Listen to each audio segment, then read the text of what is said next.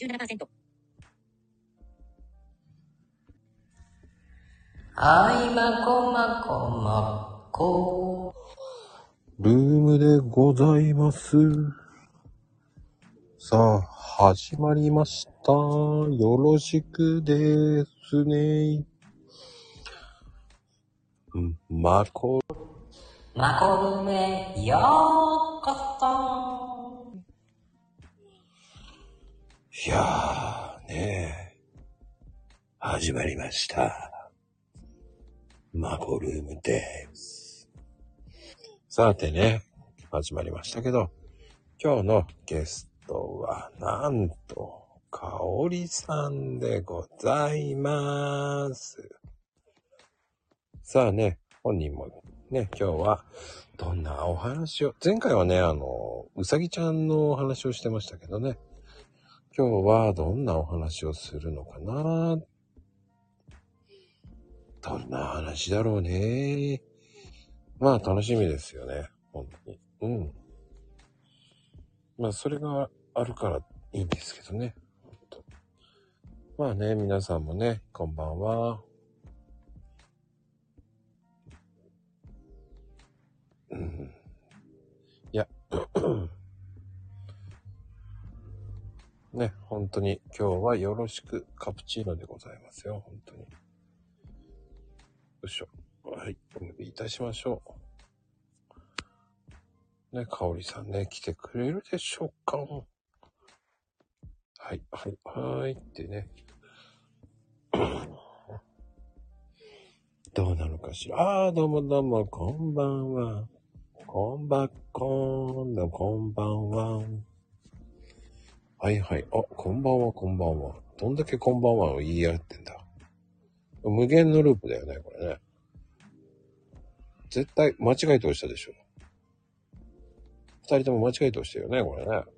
ちょっと教育的指導よ。はい。ねもうマコルームでございます、本当に。いやー、急にテンション低いけどね。いいのかな。まあいいんじゃないっていう感じでやっていきますからね。本当に。いやー。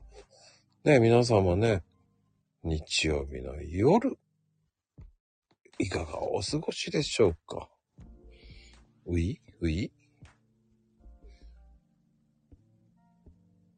その、ういういういと。ねえ、もう本当に。なんか、それは楽しんでやってるよね。本当に。いや、面白いことやってますね、本当に。お二人はね。いや、でもね、今日は、あの、す、なんでしょうね。うーん、今日はアクシデントもありながら、なんとかやってきたって感じでございます。うーん。ね、皆様ね、いかがお過ごしですか元気ですかね、マコルームでございますけどね、本当に。今ね、かおりさんお呼びしております。大丈夫かしら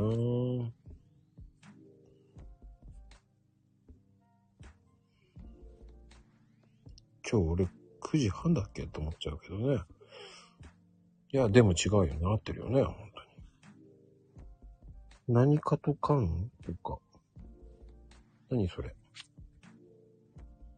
あ、ねえ、さてさて、今日もね、元気に楽しんでいきましょう。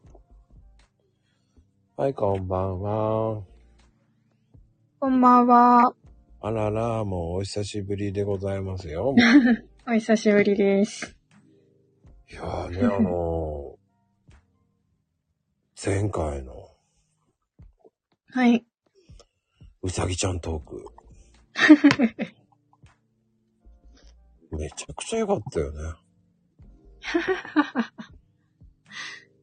皆さん、うさぎさんの魅力、分かっていただけたようで。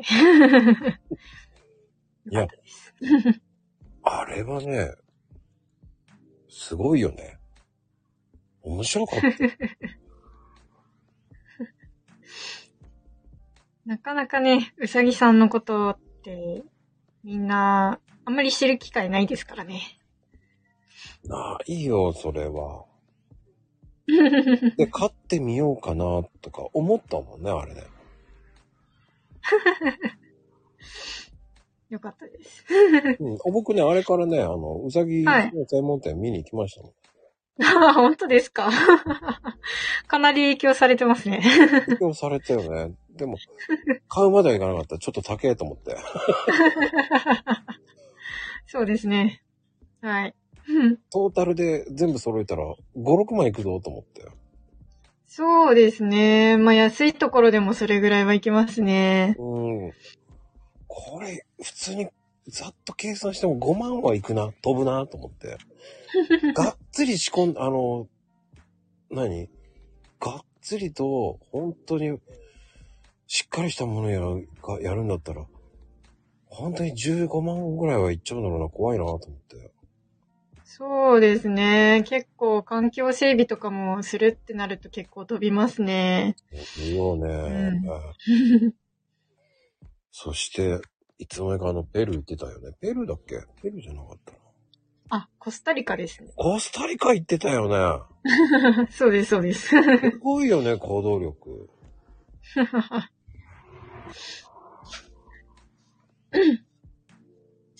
すごいよね、あの、行動力は。ありがとうございます。コスタリカに一週間ぐらい行ってたの。はいい。えーっと、一緒に行ったのはコミュニティの人たちとだったんですけど、うん。 10日間ぐらいですね。すごいね。うーん。 本当はね、もうちょっといし、あの、痛かったんですけど、ちょっと仕事の兼ね合いで、ちょっと10日以上休むのができなくて。 10日も休ませてくれるっていうのもすごいね。 なんとかかんとか、希望給とか有給とかをこう、ギュッとあーまとめて。どうでしたコスタリカは。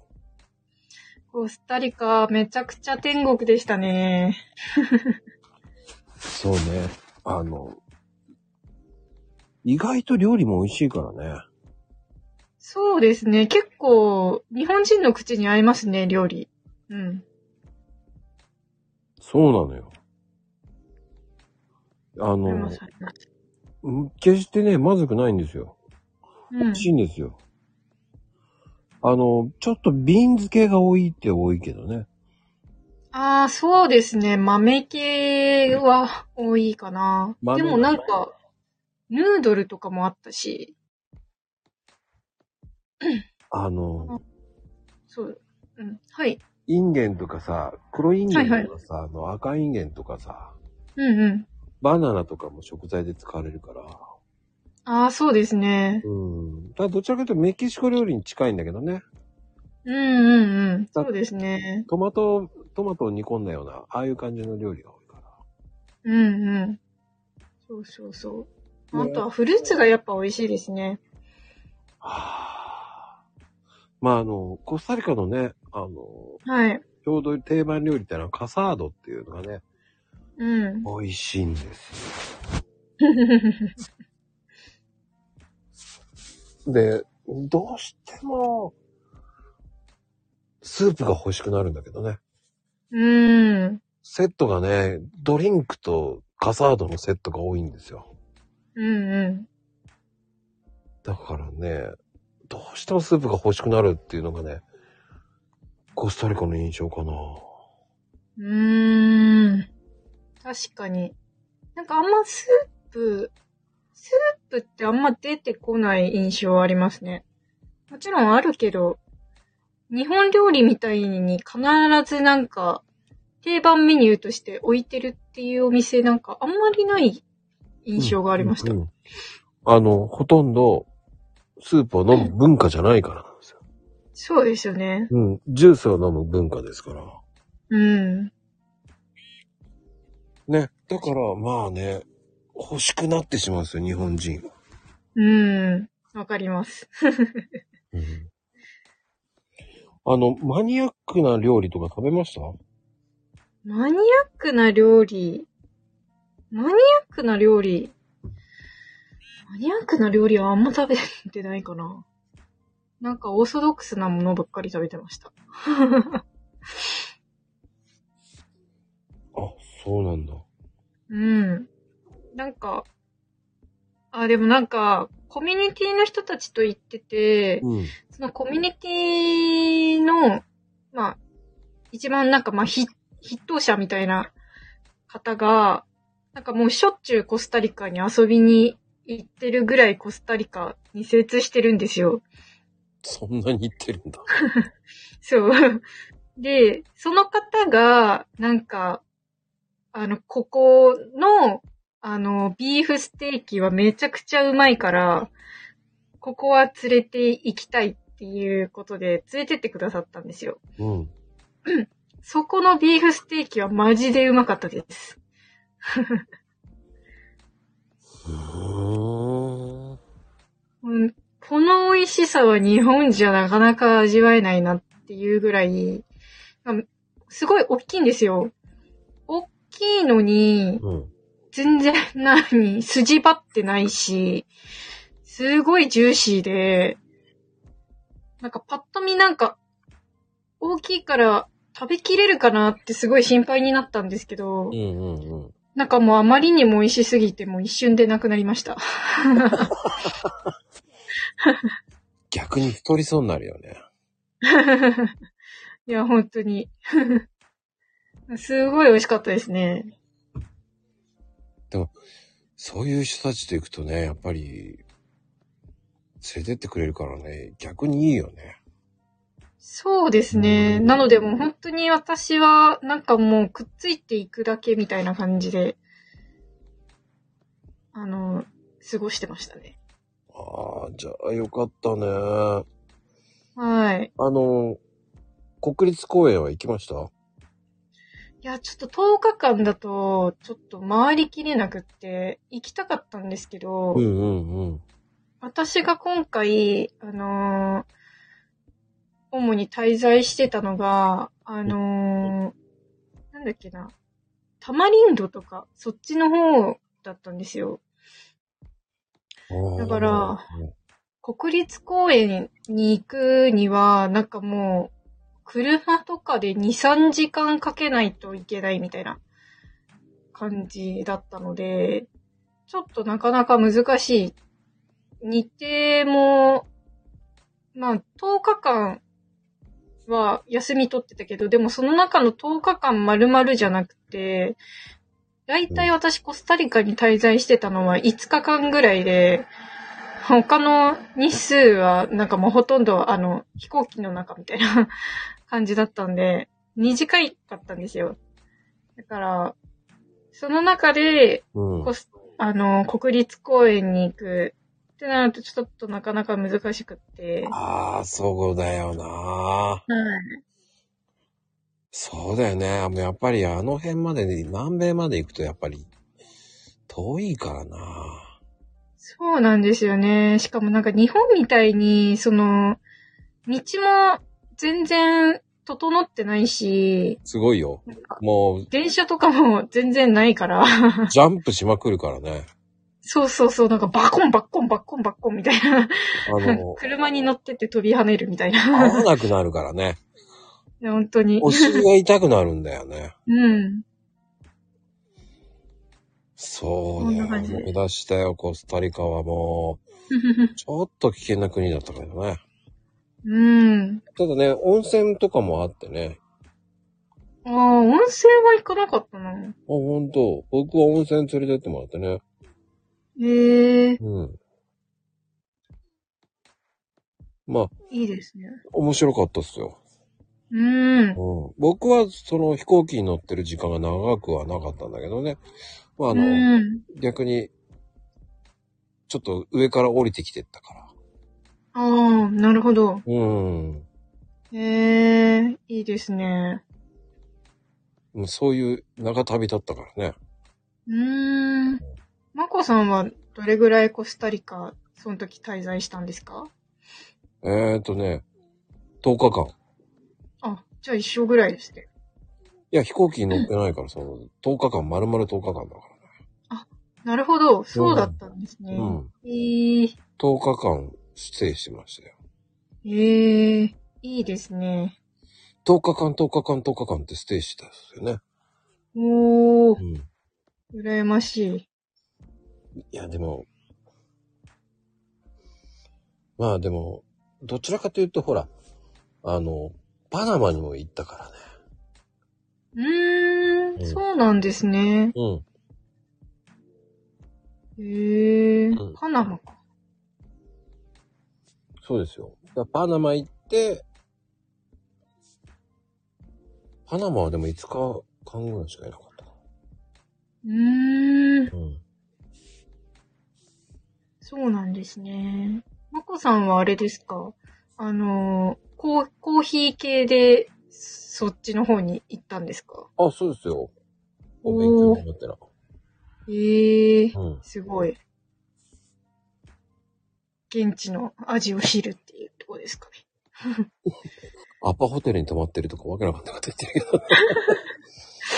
てるけど。まあでもね、あの、ニカラグアニからね、降りてきたんですよね、僕は。ああ、そうなんですか。うんそっちの方か。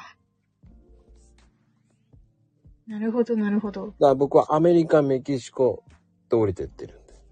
おマー。テマラ、エルサルバトル、コスタリカって降りてってるんで。ええー。すごい。いいなぁ。だから、え、相当いましたよ、だから。すごい。めっちゃ貧乏旅行ですよ、だから。すごい貧乏旅行。だかいやー。ら日本人と間違えられなかったもんね。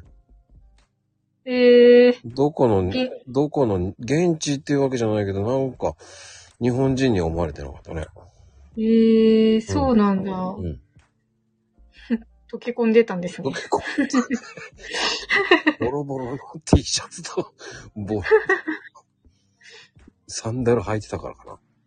ああ。ああ、でも、ねえ、やっぱ、海外って、うん。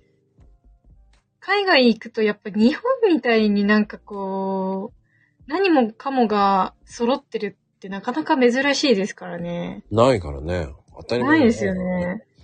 うん。不思議なのはさ、こう、スーパーとか行って、こう、2階に上がるのに、エスカレーターあるのに、エスカレーター動いてないからね。ありますね。 階、普通の階段として使うのこうはと思いながらね。確かに。すっごく面白いですよ、だから。うー。うんん。なんか、コスタリカに行ってすごい、衝撃を受けたのが、うん。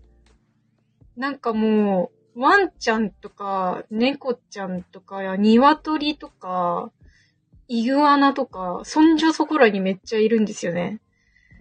うんなんか、普通に話し飼いで、普通にその辺、なんか自由に歩いてて、でも、なんか、そのすごい我が物顔で道路のど真ん中で寝っ転がってたりとかするんですけど、うん、わでかもる。なんかやっぱ向こうの人からするとそれが当たり前だからか、なんか全然クラクション鳴らしてどけよみたいな感じでやる現地の人もおらず、なんか毒まで待ってるみたいな 感じですごいなんか動物たちにすごい優しいなっていうのをすごい感じましたね。うーん、そうね。どちらかというと、おっとり型だよね。うん。すごいおっとりですね。あの、まあ、あの、決してその、まあでも、そうね、皆さんも多分、えー知らないとか言って言うかもしれないけど、あの、本当にあの、知ってるかな多分。あの、ジェラシックパーク。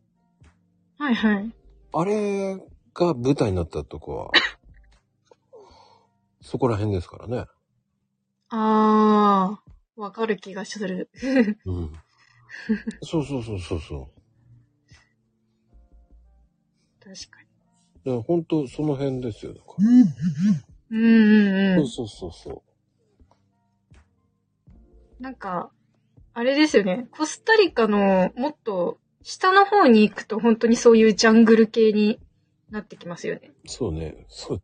みんなしてジャングル、ジャングルとか言うけど。ジャングルって言うとき当たるだろうと思ってるからね。適当に言ってるよね、みんなして。そうですね。 まあでもそれぐらい自然豊かですよね。そう。まあ、あと、本当にカリブ海が綺麗だからね。うーん。あの、バスクリンのうん。ブルーみたいな、あの綺麗でね、本物かよって思っちゃうから ね。慣れちゃいますよ確ね。かに。そんなにしょっぱくないぞっていうね。うん。優しい、そうね、そうそうそう。いません よ。パナマにいないですよ。うんこ確う、かみにんなして適当に言って るな。うん、でも、そこから、こう、ライフコーチの方に行くっていうのはすごいね。そうですね。まあでも、正直ライフコーチは、うんその前からもう、や、やってたっていうか、習ってたっていうか、まあ学んでたんですよ。うん。うん。で、まああの、その、私がコスタリカに今回行った目的としては、うん。あのー、なんだっけ。えっと、シュタイナー教育の、あのー、まあ、現場を見たいっていうので行ってきたんですよね。うん。そうまあ。そのコミュニティに入っているメンバーさんの一人が、そのコスタリカにいて、で、あの、ビラを経営してるんですよ。うん。でうんその方のビラに泊まらせてもらって、で、その方の娘さんがシュタイナー教育の学校に通ってるっていう話があって、で、まあ私、あの、教育系にも興味があったんで、まあそういう教育を見てみたいっていうところがあったんですよね。うん。うん。で、まあ、せっかくだったら、なんかそのか海外のシュタイナー教育の、まあ、なんだろうな、現場を見ることで、まあ日本とはまた違った教育スタイルっていうのが見れるから、勉強になるだろうなって思って、まあ、それが一番の目的で行ったんですよ。うーんでもね、その人すごいね。うん。剣の目があるね。ビラを見るっていうのは、ビラは本当にね、あの、すごくいいですからね。そうですねう。ん。なので、すごいなんかもう、本当になんか、海外のなんか、VIP たちが、なんか泊まってくるんじゃないかっていうぐらいすごいラグジュアリー感のあるビラで、そこですごい格安の価格で泊まらせてもらって、で、うんその方が、えっ、と、女性の方なんですけど、その方が、えっ、と、私のその、なんだ、シュタイナー教育、まあその、娘さんが通ってる学校なので、うんそこの学校に一緒に私とシュタイナー教育をちゃんと学びに、通訳として一緒にくっついて回ってきてくださって、うんそう、すごい助かりましたね。うーん。なんかみんな適当なこと言ってるけどね、すごいね。アルゼンチンにマコさんいるよって言ね われてますね。うんビラはね、ビラはね、本当に今これからはね、あの、注目なんですよ。うん。まあ、ビラっていうとコテージっていう意味なんですけど、うん。そうね、ウニ点々でいい、イーラです。そうです、それです。まあね、コテージ。まあ簡単に言うとコテージだね。あとグランピングっていう風に思ってもらった方がいいかな。うん。いや、本当にこれから、今、今結構ぼちぼち経ってるんですよ。うん。うん。で新規参入なんてもうめちゃめちゃ増えてます。だから本当に。うん。いやー、本当に。なんか、その方は、うん。その女性、あの、その方女性の方なんですけど、うん。その女性の方は、もっとあの、ウィンドサーフィンの元プロの方なんですよ。ああ、そういうことか。そう。で、旦那さんもそういう関係の方で、で、二人していろんな国を転々転々として、で、旦那さんが割とそういう、なんだろう、ビラとか、なんか開放的な生活自由な生活っていうのにすごい憧れを持ってて、で、まあその、旦那さんのスタイルに、まあ合わせて、まあ自分もそういう方が合ってるっていうので、うん一緒に合わせて生活して、で、コスタリカに定住してって感じなんですよね。うーん。そうそうそまあう。、でやっぱり、うん。なんか、コスタリカに行ったら、なんか、日本で感じてた、なんかこの息苦しさみたいなのがすごいスーってなんか、なくなってったんですよ。うん。なんかもう本当にみんな自由に生き生き暮らしてるから、なんか笑顔もすごい多いし、本当にみんな楽しそうに暮らしてるし、なんか、うわあ、こういう生活いいなーってすごいなんか、刺激、影響を受けて、で、 なんか、うんあやっぱり私の求めてることって、なんか自由なんだなってすごい感じたんですよね。コスタリカに行って。そうそうそう。じゃあ今まで海外の経験はあるのあ、ありますあります。うーん。今までも、アメリカとか、中国、韓国、うん。フランス、シンガポール、おお。ベトナム、かなうんうんに行ったことありますね。うん。うーん。結構行ってるね。そうですね。どれも全部くっついていくだけの旅ですけど。そうなんだ。はい。家族旅行で。まあでも、その辺でやっぱり変わるってすごいよね。うーん。そうですね。やっぱなんかコミュニティの仲間たちと一緒に行ったから、やっぱ単なる家族旅行でなんか観光メインで楽しむ旅行じゃなかったんですよね、今回は。うん。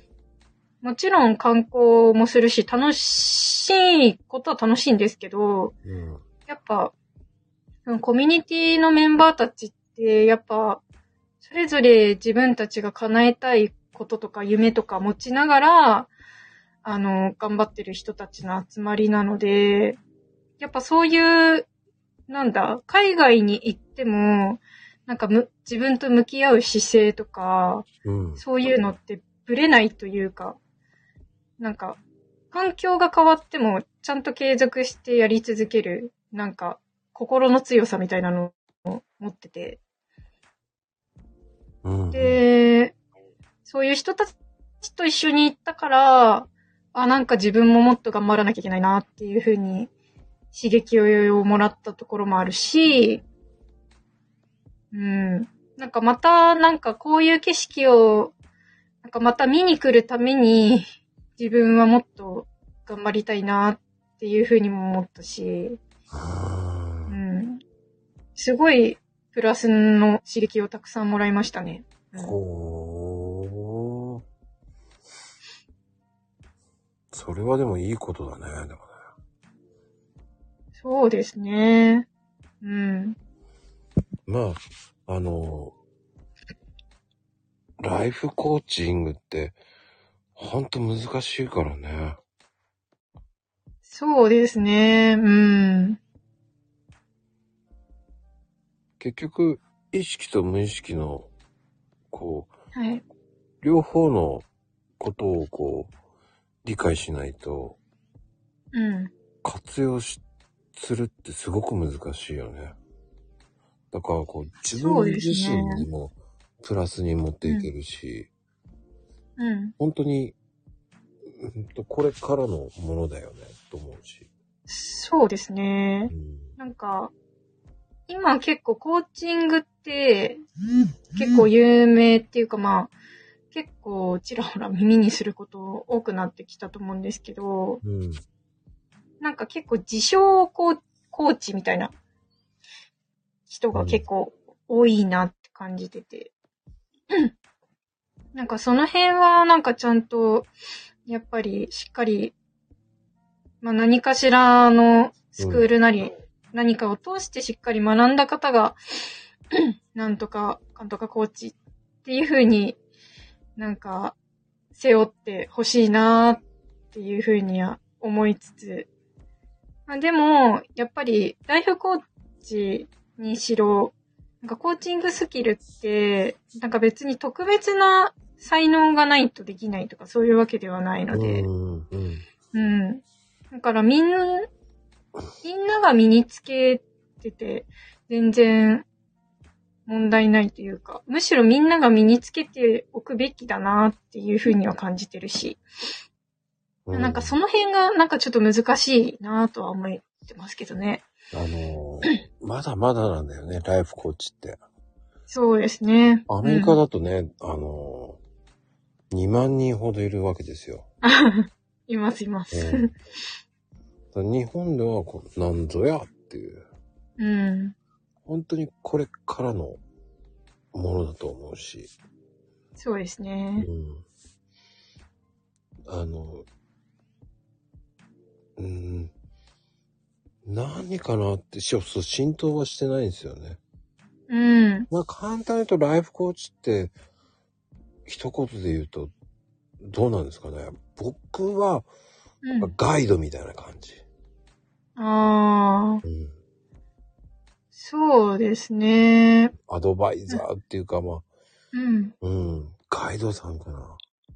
うん。なんか、まあ、こういう道を行きますよっていう。まあ、簡単に登山ガイドみたいな感じかな。うん。この道をこうやって順番に行くと山登りを行くよっていううん感じのイメージかな、ライフコーチって。うん。うん。そうですね。ライフコーチは、なんか要は、なんか、 今まで私たちが受けてきた教育のようなティーチングとはまた違うんですよね。うん。なんかその人が、あのーなんだろう、本来あるべき姿とか、うん。本当になりたい姿とか、そういうのを、まあその対話を通して、まあ気持ちを、まあ吐き出してもらって、うん。で、それをすることによって、まあ自分がどういう人なのかとか、本当はどういう生き方をしたいのかとか、うんじゃあ本当に行きたい、うん、目指すべき像になるためには、どういうふうにしていったらいいのかっていうのを、一緒に、あのー対話を通して、あのーサポートしていく、一緒にサポートしていくっていうのが、まあ、ライフコーチの、まあ、役割なんですよね。うん。ううんん。だから、私がこうしてくださいとか、ああしてくださいみたいな感じで、なんか指導的に何かを言ったりすることはないんですよ。うん。そう。ただ、まあその、なんだろう。会話を通して、まあ、私がすることは本質的な質問をすることによって、相手の人に、あ、私がやりたいことは本当はこれだったんだ、とか、うんあ、こう、本当はこれを思っているのに、うん違うところに焦点を当てて、なんか無理くりそっちをやろうと思ってたからうまくいかなかったんだ、みたいな感じで、うん。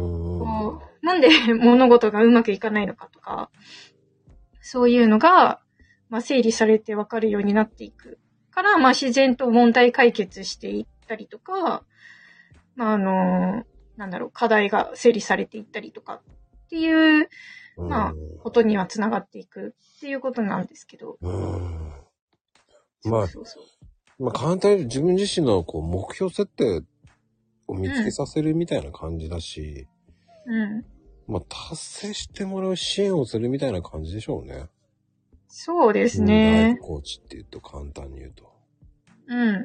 うんそうですね。だからすごい、可能性がすごい広くって、うん。なんか私が学んだスクールでは、ライフコーチは職業ではなくて、あり方、生き方ですよっていう風に教わったんですよ。うん。そう。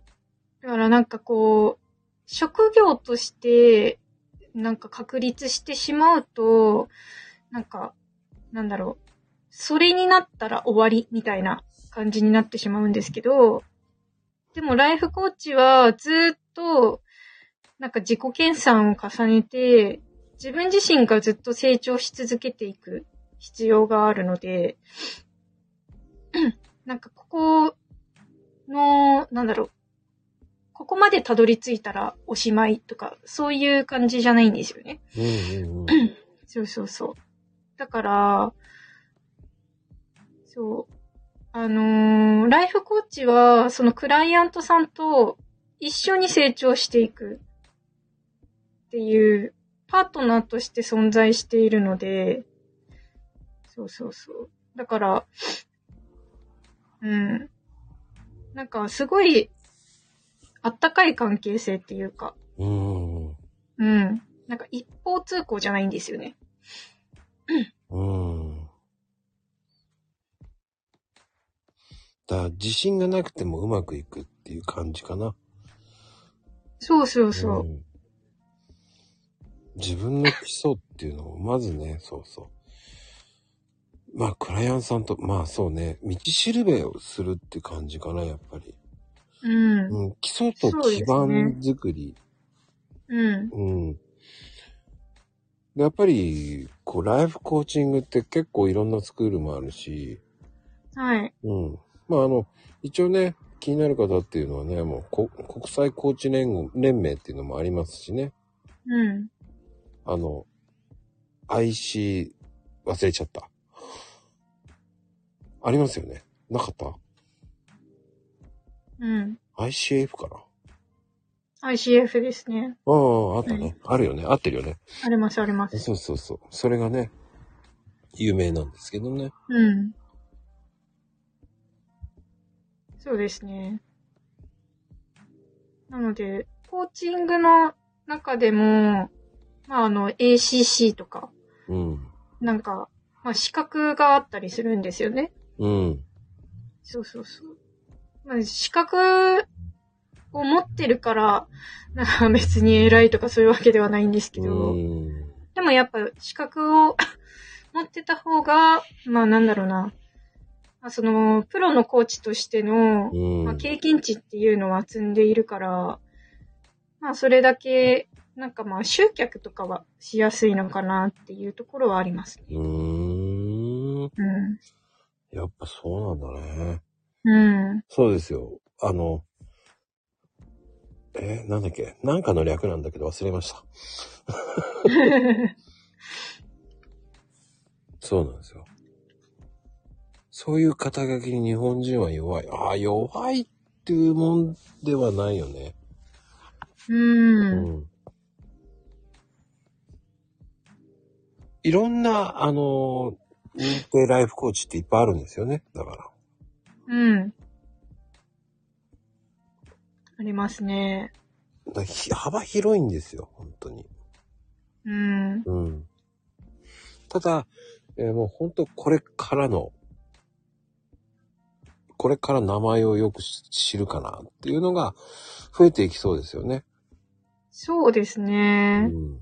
なんか、やっぱ最近、ようやくなんかじ、なんかこう、日本人のなんかこう、社会的な動きが、なんかこう、なんだろう、自分の生き方とか、うん。なんか人に言われてやるっていうんじゃなくて、うん。なんか自分が納得するような生き方をなんかこう探していくみたいな、あのー方向性に、まあ、少しずつ変わってきてはいるので、うん。うん。うん。う。ん。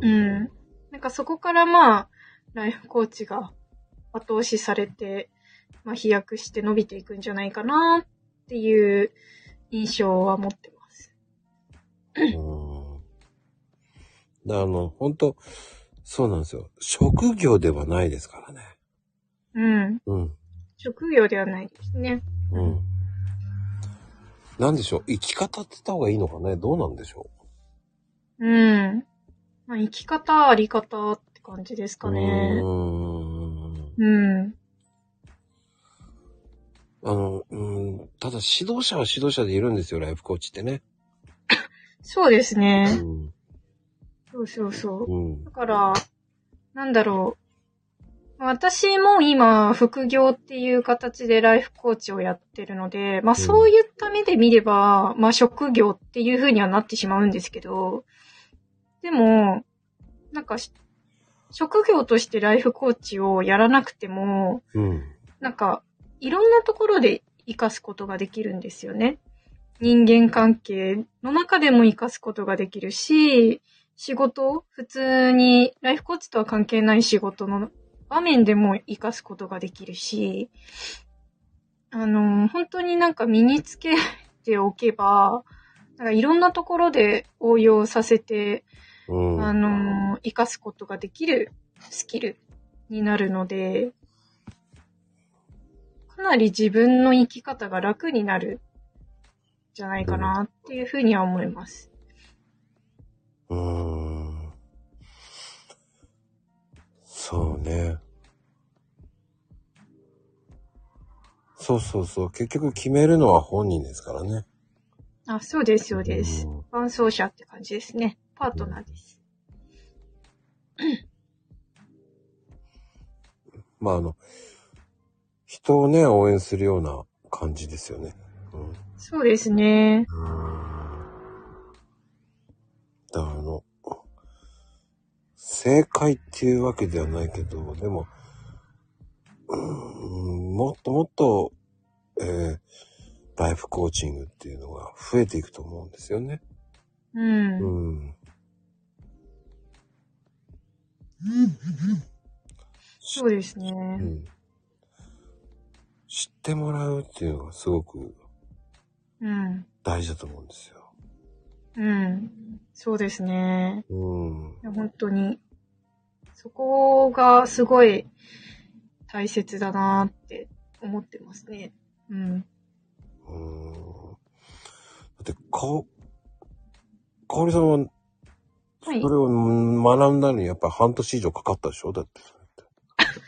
そうですね。半年間はかかりましたね。やっぱりね、うん。結構なある日、日時間かかるもんね。そうなんですよ。なんか普通に学んでると、2、3年ぐらいかかるんですよね。だけど、やっぱりね。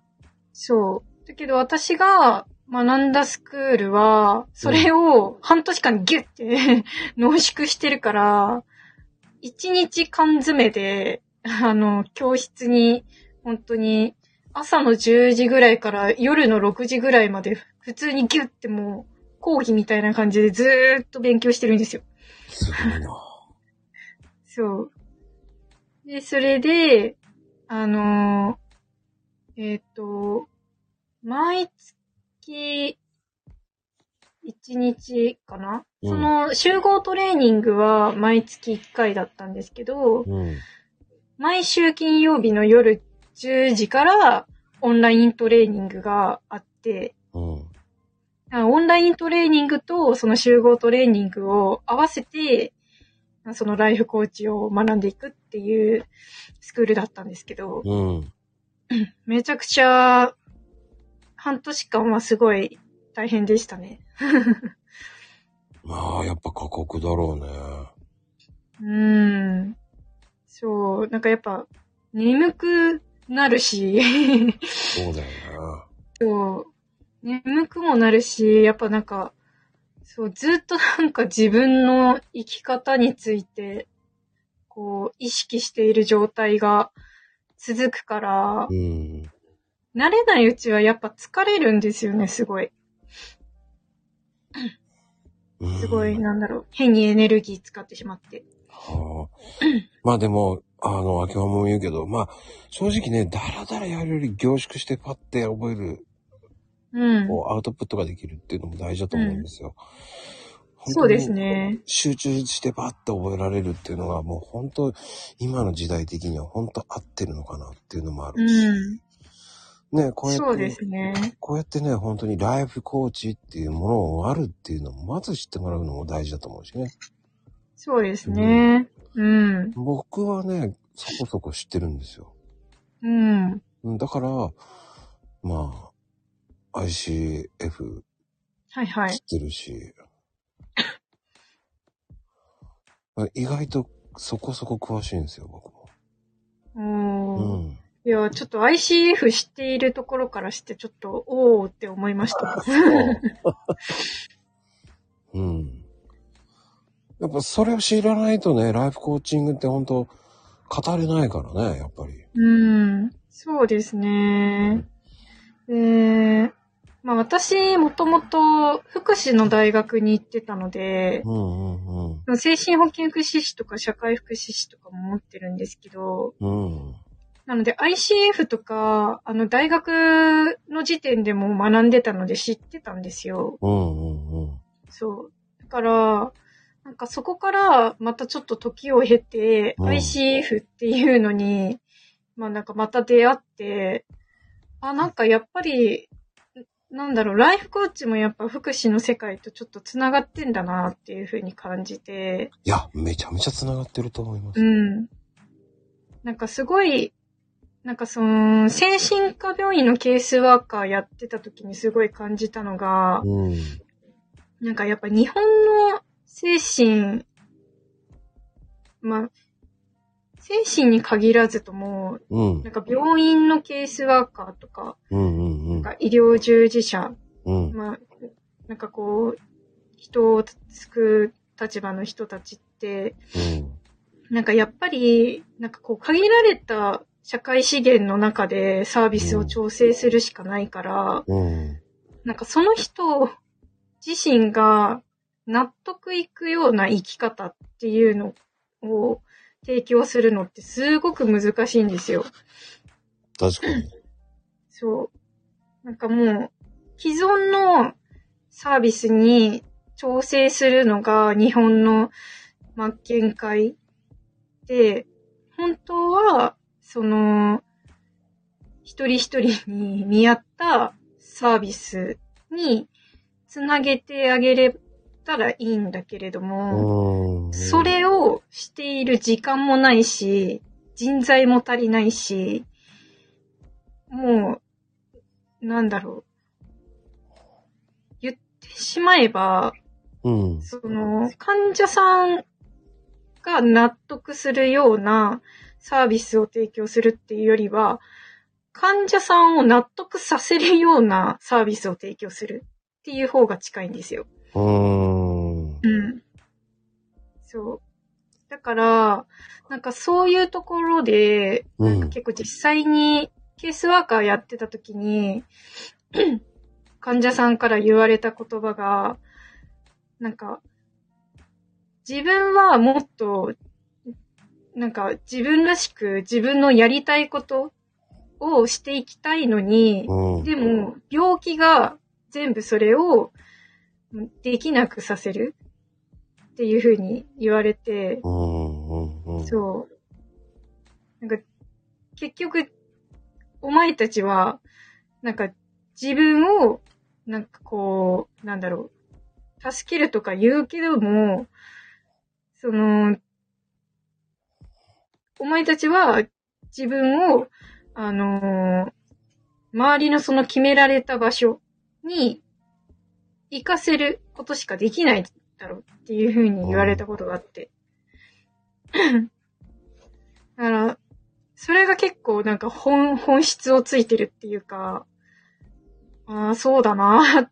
もう日本、日本の医療とか福祉サービスってそうだよなっていうふうに、その時からなんかちょっとずつなんかこう、うん。自分の中で違和感を感じるようになってきてたんですよね。あ、それは違和感になるだろうね。そうん。う。で、でもやっぱり、なんかこう、に日本の医療福祉の中ではその既存のサービスにつなぐっていうのが、なんかまあ当たり前っていうか、それでしかできないところがあるから、うなんかどうしたらいいのかなっていうのをずーっと、なんかまあ探し求めてたところもあって。うーん。そう。でまあそうしていくうちに、まあ自分自身もなんかこう、生き方とか、なんかどういうふうにこれから、なんか、生きていけばいいのかな、自分らしさって何なんだろうな、とかなんかこう、迷ってしまう時期があって。う。うーん。そう。で、それで、ライフコーチにたどり着いたって感じなんですけうど。ーん。いやー、それは深いよね、やっぱりね。うう。んーん。なんか第2弾にしては深いな前回はウサギとして深かったけど、今回はライフコーチっていう名のね、元に話するっていうのは本当に深いね、やっぱりライフコーチもね。そうですね。深いですね。僕的には副業ってイメージも強かったんだけど、うん。うん。メインではないだろうなとは思ったんだけどね。うん。でも、それは、その、それだからじゃなきゃダメっていうわけじゃないじゃないですか。そうですね。うん。そうそうそうそう、生き方だもんだから、否定する必要もないし、うん。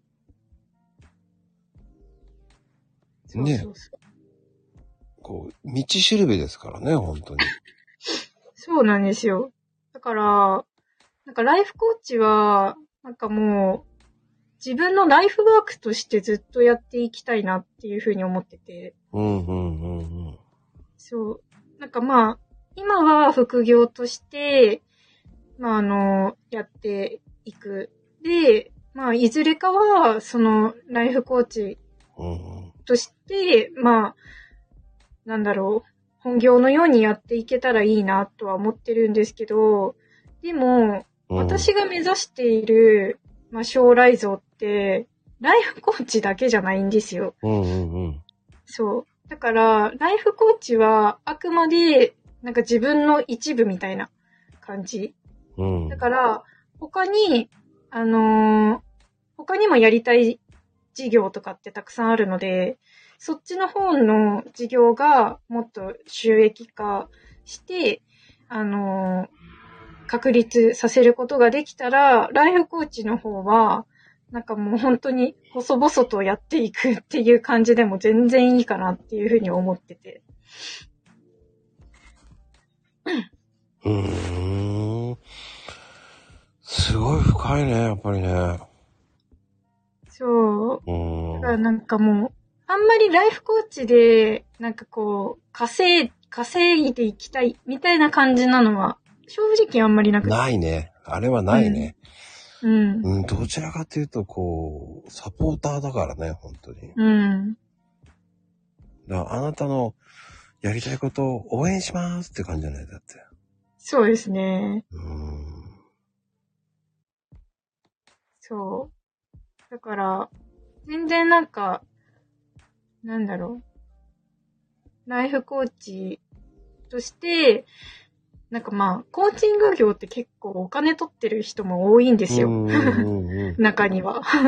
50万とか100万とか 取ってる人とかもいるんですけど、全然私そんなつもりもないし、うん。なんか、今は設定してるのは月2回で5000円なんですよ。うんうんうん。そう。でもなんかもうほんとそれぐらいで、 なんかやっていければいいなとは思ってて。うーん。いや、本当に。いや、でも、仕事としてやっちゃったら、しまあ、高級になるのかな取れないよね、意外とね。そうですね。うーん。なんか、そうですね。まあ私もなんかあのコーチ、あのメンターコーチみたいな人がいて、うん。なんかその方は、えっと、月2回で4万4千円なんですけど、なんかまあ大体なんかその辺が、まあベターっていうか、なんか妥当な金額らしいんですけど、うん。うんうん。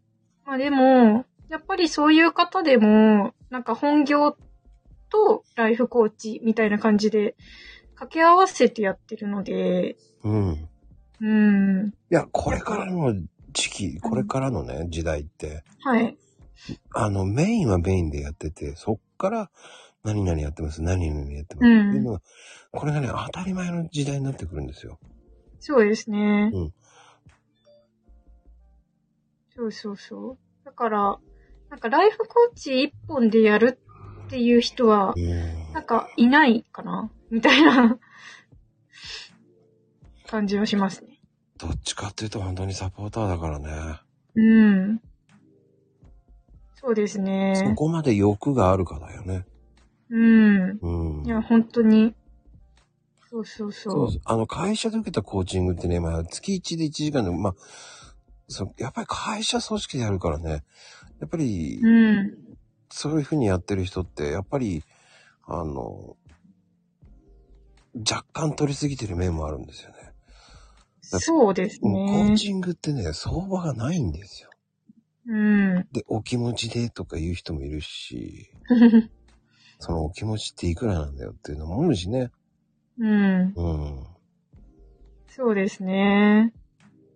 いや、結構、なんだろう。企業さんとかでやってるコーチングとかは、やっぱ、なんかブルブランド費じゃないけど、なんかそういうネーミング費みたいなところとかもあるし、うん、結構、そうだな。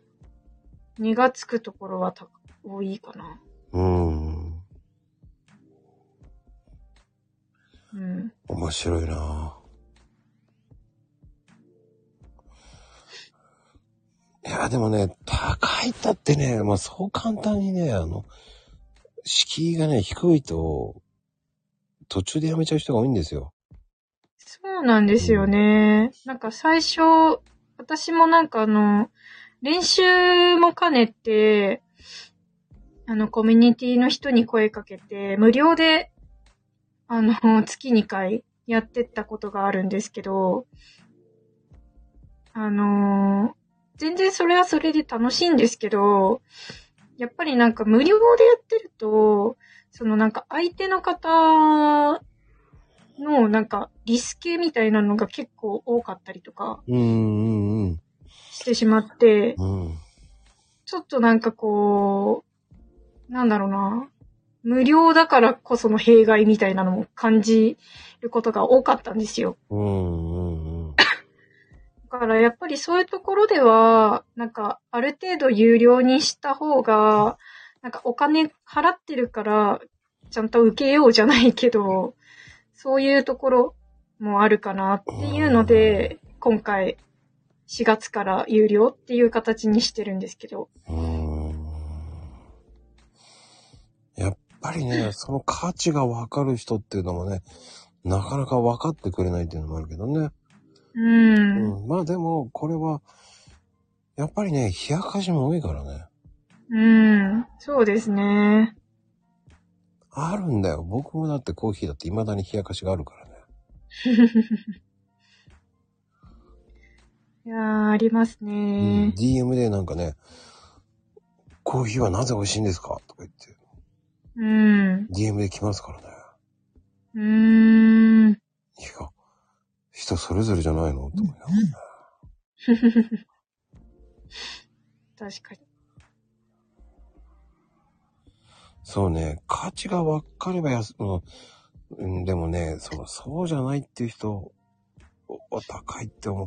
でもね、それね、100円でも高いっていう人もいるんですよ。うん。うん。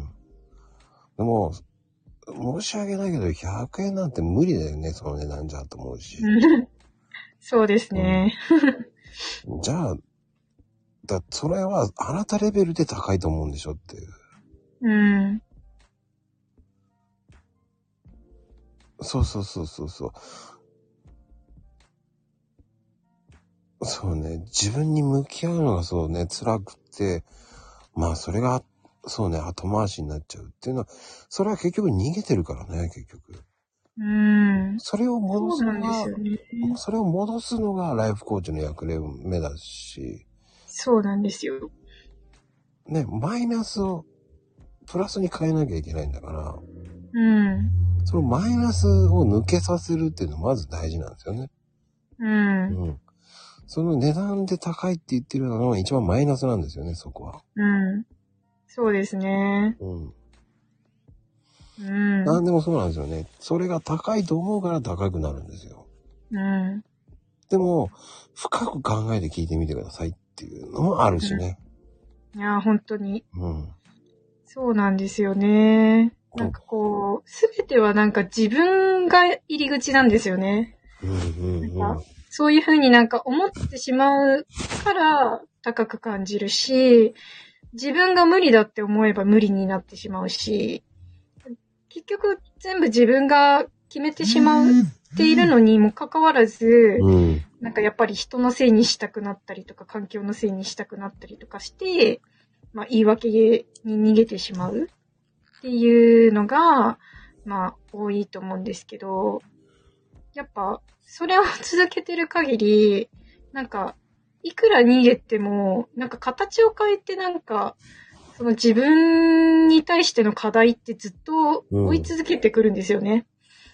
いや、結局はね、そこから逃げたとしても、また課題が出てくるからね。そうそうなんですよ。そう。ねでも、あの、ちゃんと向き合えばあれですよね。ね、花からね、できないとか。うん。いや、やってから言えよって思っちゃうんですよ。 うん。まあ、それが結局ライフコーチの役割でもあるし、うん。そこを正していくのを、だから、聞けばいいのにって思っちゃうんですよね。そうですね。そうそうそう。やっぱり、なんかこう、なんかある程度なんかやっぱ人ってなんか自分のことをなんか知られるのが怖いとか、うん。んそういうふうに。思う人も多くって、なんかこう、自分と向き合う自信もないし、それを自分、んそれを人に吐き出すのも怖い、みたいな人たちっていうのもいるんですよね。うん。だけど、そこで止まってると、やっぱり、ずーっと、なんか周りのキラキラした人たちを横目で羨ましがる自分で止まってしまうわけなんですよ。うん、わかるよ。結局はね、自分を強く育てるっていうのが習慣なんですよね、結うん。局。絶対それが大事だからね。そうですね。うん。だから言葉もそうなんですよ。どんな言葉を選ぶとか、うん。自分を強くするっていう、その言葉がまず大事だし、うん。で、自分を知らないからこそ、そのネガティブな発言を起こしてしまうし、うん。それが自分に弱いから、いや、それは高いんじゃないっていう人も言うわけじゃないですか。うん。いや、でも、それやってもいないのにそこまで決めるっていうのも良くないし、うん。それが、これが当たり前になればね、うん。変わるわけですしね。そうですね。そうそうそう。自分を強く育てるって自分を知ることからなんだから、うん。うん。そうね。ほんとそうなんですよ。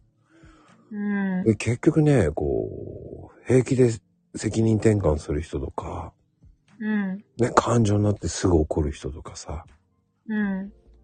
ほんと人に迷惑かけても何とも思ってない人とかもいるわけじゃないですか。いますね。うん。だ思っていることをストレートに言葉にしなかったっていうのは、やっぱそういうのをストレートにしていかないと通じないからね、やっぱり。そうですね。ううん。なんか、やっぱりなんか、うーん、ライフコーチの世界だけじゃなくて、福祉の世界ではよもう言われてたんですけど、うん。やっぱり、なんかこう、人に理解してもらいたかったら、自分から人を理解する必要があるし、うん。あの、幸せになりたかったら、まず自分から人を幸せにしに行かないといけないし。うんうんうんうんこうん。全部自分からなんですよね、世の中って。そうね。で、そのやっぱり、なんていうのかな。その、人を、やっぱり変えたいっていう風に思うことってうん。多々あると思うんですけど、でも人を変えるってなかなかできることじゃなくて、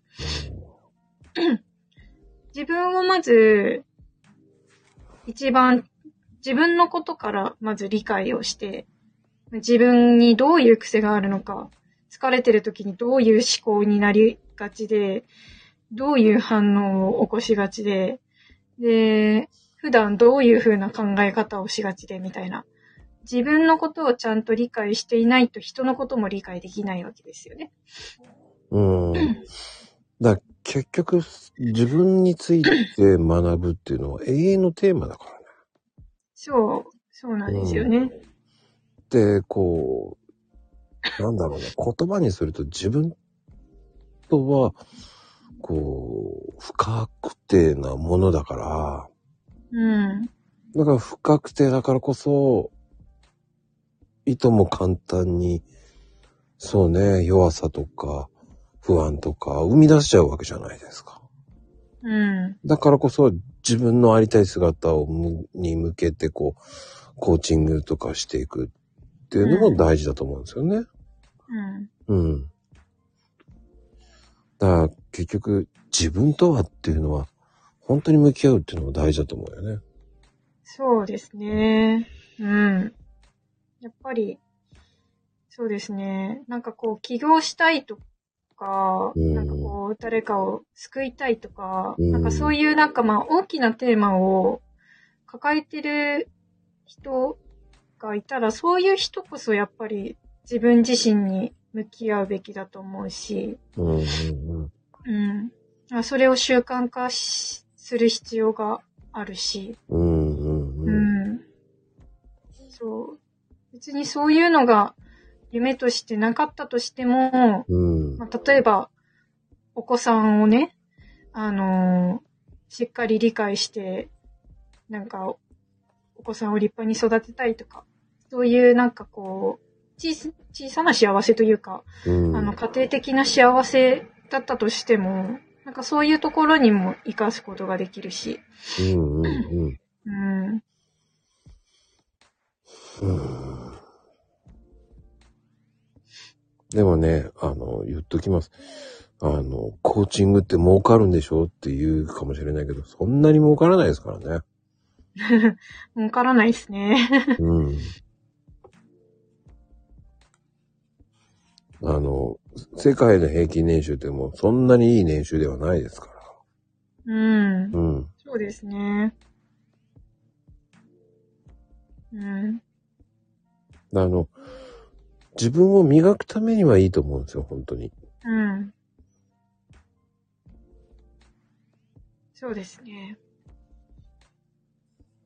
だからこそ、あの、まあ、い本当に、なんだろうね。まあ、自分を磨くっていうのが一番いいかもしれないよね。うん。うん。いや、本当になんかその通りだと思います。なんかこう、儲けるためにコーチングをやろうっていう考え方はすごい打算的っていうか、なんか、ちょ、ちょっと違うぜっていう風な考え方で。いや、なんか本当になんかこう自分自身を磨いてうん。生きたい。その先に、なんか、ライフコーチとしての生き方、あり方が存在するんだっていう人は、ぜひ、ライフコーチになってほしいなって思うんですけうど、ーうんん。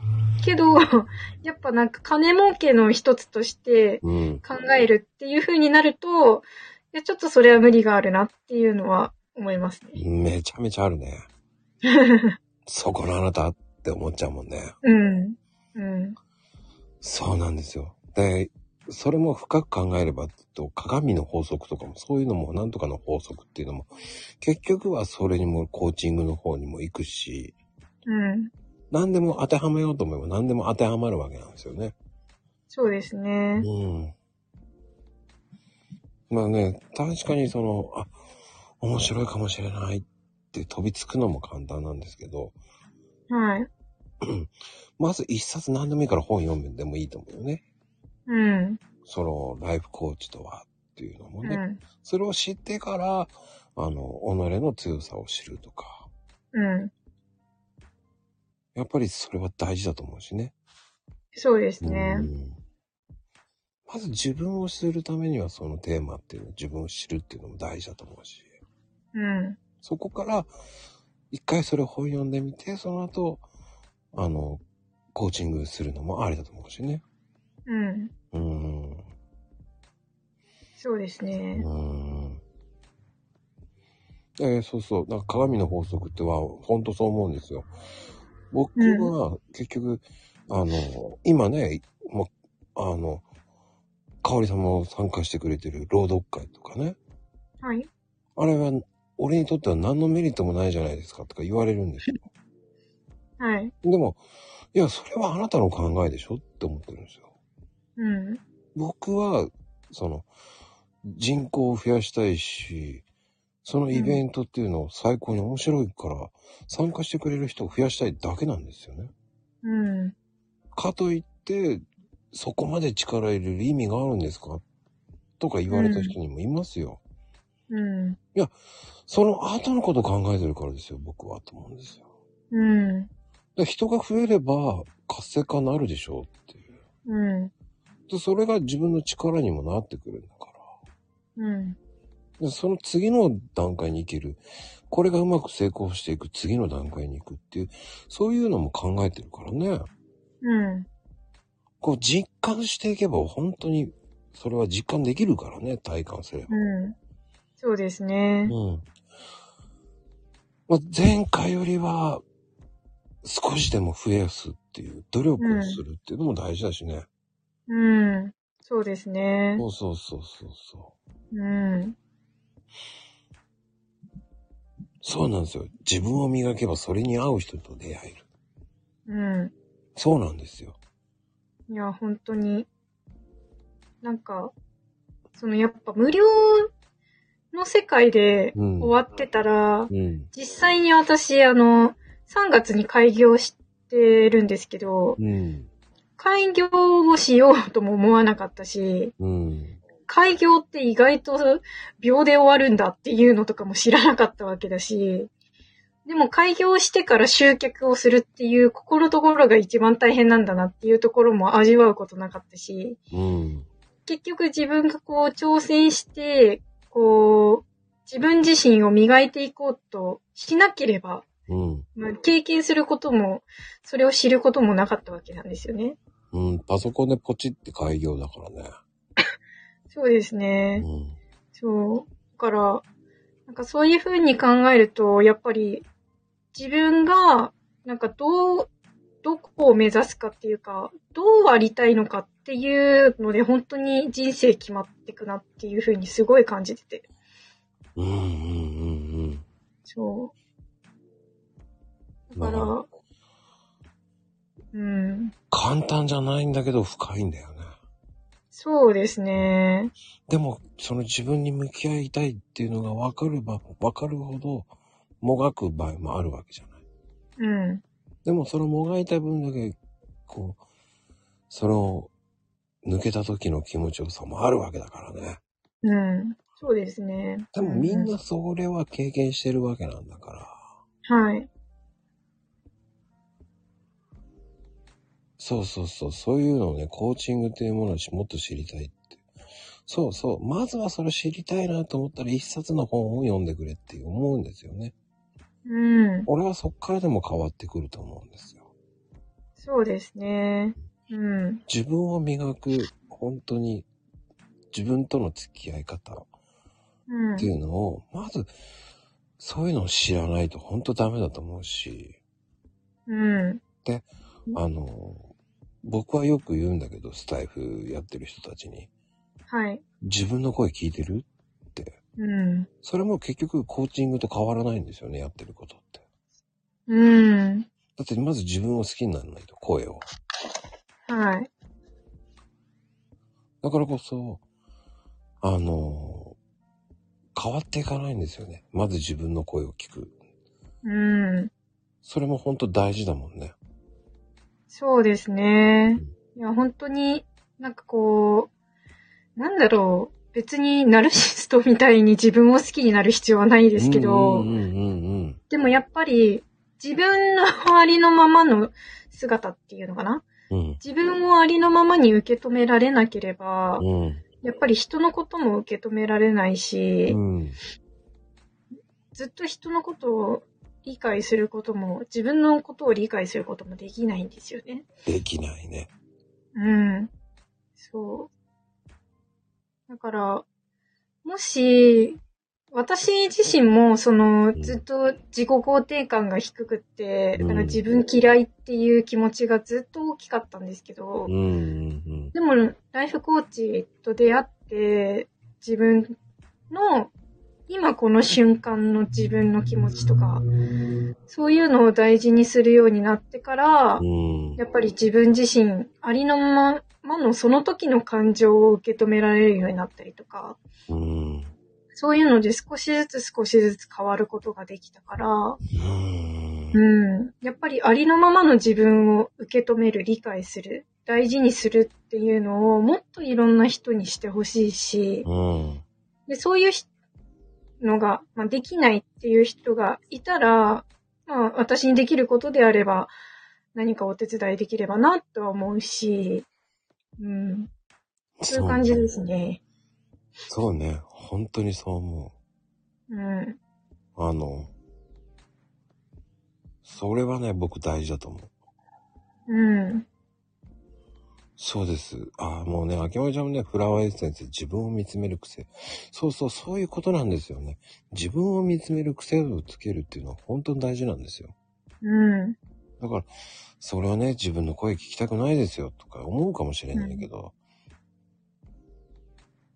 うーん、うん結局、本当に自分のことをまず知らないと、本当ダメよっていうのはそこなんですよ。うん。いや本あの当そうですね。イッチは、よわかるんだけどね、違うって思ってしまうっていうのは良くないんだよね、本当は。うん。うん。そう、受け入れないとダメなんだよね。うん。まず錯覚を起こしてから行くんだよね。そうですね。そう。結局、そういう風に言ってもらうってことは、もうありがとうって受け入れるっていうのも大事だしね。うん。うん。そうですね。でも私の、そのコーチングを受けると、例えば、イッチーさんだったら、親友に褒められても違うって思ってしまう。理由はどこにあるのかとか、うんどこからそういう気持ちが来ているのかとか、そういう根本的なところを探ってもらうようなコーチングをするので、うん。瞬間的にはちょっと辛くなるかもしれないんですけど、でも、やっぱりそこに向き合わない限りはずっと、もやもやっていうのがなくならないので、そこを向き合ってもらえると、うん、自分のありのままの自分を受け止めたりとかっていうのができるようになってくると思う。そうね、ありがとうって、だね、皆さんね、コンビニとかで買い物してね、お釣りもらった時にありがとうとか言えますかうん、そういうところも大事なんですよね。うん。みんな、ありがとうの法則って思うんですよ。うありん。がとうを言った分だけありがとうが返ってくるんですよね。うん。だから鏡の法則にもそうだし、結局何でも法則ってとたえ例えれば、何でも返ってくると思うんですよ。うん。うん。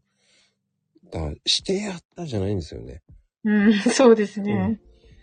僕は、それが喜びだと思って、後から何かいいものが返ってこればいいなっていう考えでやってるだうけん。なんですよ。うん。うん。うんでも、何が返ってくるのかなっていうのが楽しみだからやってるわけですよ。うん。それが、逆に今は仕事の方がうまくいくからね、そういうのやってて。うん。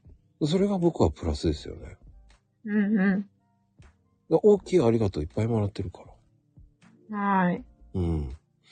それがね、種まきしてるのがどんどんどんどん枯れ、枯らなきゃいけなくなってきてるから。うん。うん。だからそれはリアルにも行くわけなんですよね。うん。結局、マコルームをやってここまで変わった。でうもん、それが、リアルの方も本当に忙しいんですよ。うんでもありがたいんですよね、それは。それはそれで楽しいんですよね。うん。うん。そうですね。いや、本当に、なんかこう、うん。自分が、うん。まあ、どう変わるかっていうか、自分がどれだけ素直になれるかで、うんやっぱり人の、なんだろう。うーん、今までの人の違いにも気づけるし、うん。まあ今まで人の嫌なところにも、にしか目がいかなかった。けれども、それが変わって、うん。いいところを受け取れるようになって、まあ人間関係が変わってったりとかっていうのとかもあるし、うん。もう本当になんかもう自分からですね、すべてそうは。。そうそうそうそうそうそうそう。で、その、めげずに、自分は自分だっつってい、い我が道行った方が面白いんだよね。そうですね。もううん僕。は貫き通していいこといっぱいあったよ、今、本当に。うん。そうなんですよ。自分が変わると本当に周りも変わってくるんですよ。そうですね。うん。それがか、今まで変わらなかった、変わらなかった。じゃああなたは動いたんですかって言ったら動いてないもんね。そう。うん。そうなんですよね。なんか、求める人に限って自分動いてないっていう人が多いんですよね。そう。 そう。そこね、本当にそうなんですよ。うん。ねあの、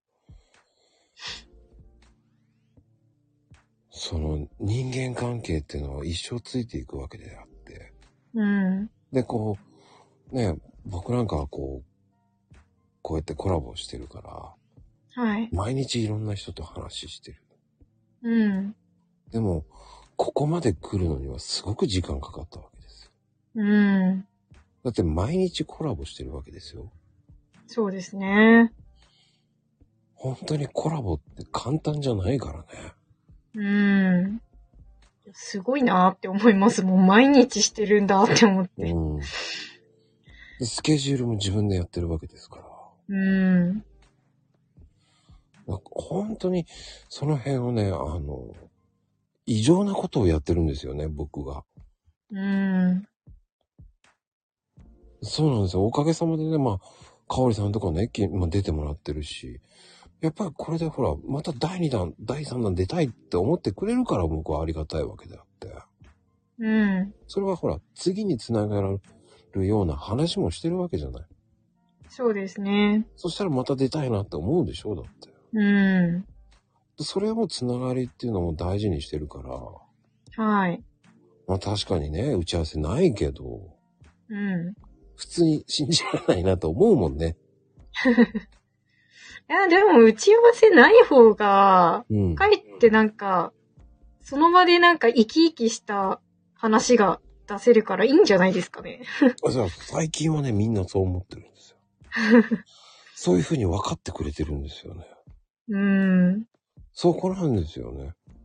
うん。そこがリアリティあるし、今日どんな話なんだろうね。前回はウサギの話で超盛り上がって。うん。それがね、今じゃ、ね、今回はもうライブコーチの話ですからね。はい、そうですね。うんっていうか、すごいのぶっ込んできたね、富士ちゃん。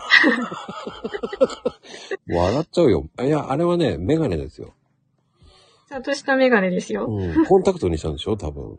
あ、そうです、そうです。うん。そこ気になると思うけどね。そこ俺は全然関係ないよ、と思うけどね。うん。いや、コンタクトにしたんだなって僕は思ったんだけどね、普通に。あ、そう、そうなんですよ。まあでも今でも、あの、普通、普段はメガネなんですけど、なんかあの、コスタリカに行った時に、あの、やっぱ海とかに入ることもあったので、あの、コンタクトを持ってってコンタクトしてた時があったんで、その時の写真です。あの、やっぱりバカンさんはメガネ邪魔だからね。 で、海になるとね、もう本当に邪魔よね。そうですね。もうせっかくバカンス来てんのに何よ、このメガネってなるからね。いや、本当に、なんかメガネで一瞬でなんかこの雰囲気がぶち壊しになるみたいな感じのところがあるので、ああ、わかるなぁそう、なんか、馴染めないんですよね。うんメガネがあるとうんでも、俺は前より生き生きしてるよね。ああ、ありがとうございうまんす。、雰囲気も変わったしね。うん。まあちょっとほっぺたに指ぶっ刺してるのは気になる。刺しすぎだよと思いながらね。あぶっ刺さっちゃったんですよ。それはちょっと感覚がわかんなかったのかなと思いながら。やっあ、そうです、そうです。ぱりな。なんかちょんちょんってこう触れてるつもりだったのが思いのほかぶっ刺さってて、あれって思って、こんななんかこう、ぶっ刺さってたっけみたいな感じで。それがそれで可愛いんだと思うよ。そういうところのお茶目さはいいなと思ったよ。もうね。うんでもなんかちょっとね、抜けてるんですよね。そこが人間らしさがあるからいいんだよね。そこはほら完璧じゃないから可愛いんだよね、多そうですね分。。うんありがたいです。いや、ほんとそう思います。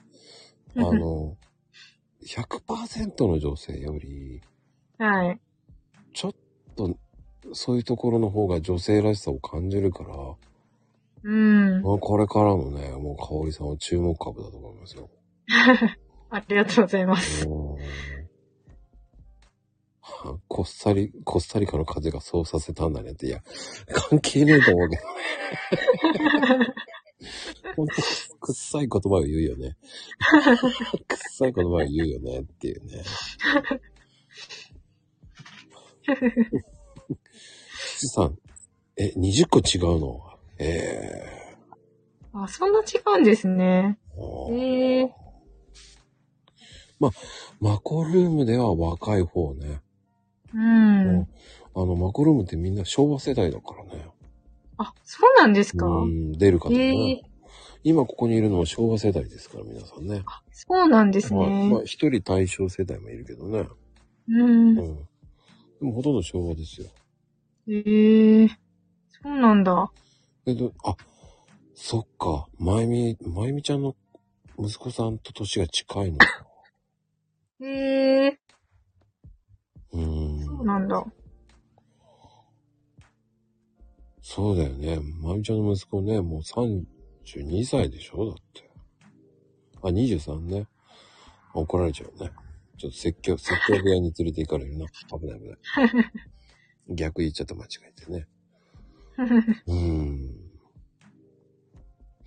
ええうんだから、やっぱりこういう話を聞くってことはすごく面白いよね。う。うんやっぱり、ね、知らないことを学ぶっていうのは本当大事だと思うし。そうですね。うんうん。 なんでその、やっぱりそれくらいの年代よねっていうのは、なんかおばさんチックだよね。それは言わなくていいと思いますけど。うん。まあでもね、本当に、まあ今本当に、こう、いっぱいあるじゃないですか、コーチングって。いや、本当にありますね。本当にびっくりするぐらいコーチングいっぱいあるわけですよ。いや、本当に多いです。 あの、普通にライフコーチで終わればいいと思うのに、はい。スピ系も入れちゃうわけじゃないですか。はい。ね、あとマインド、紅茶とかさ、うん。何が何なのっていうのもあるわけじゃないですか。いや、本当に、なんか、こう、細分化しすぎてわけわからんくなってますからね。うん。で、あの、あとはほら、ネイティブコーチとかさ、はいはいはい。こう自然に引き出すっていうのをネイティブコーチって言うんですよ。うん。あの、うーん、まあ、意味がわかんない、いっぱいありますよね、本当に。ありますあります。うーん。あ、そうね。多くてわかんない。まあね、ほんとそう思いますよ。うん。そう。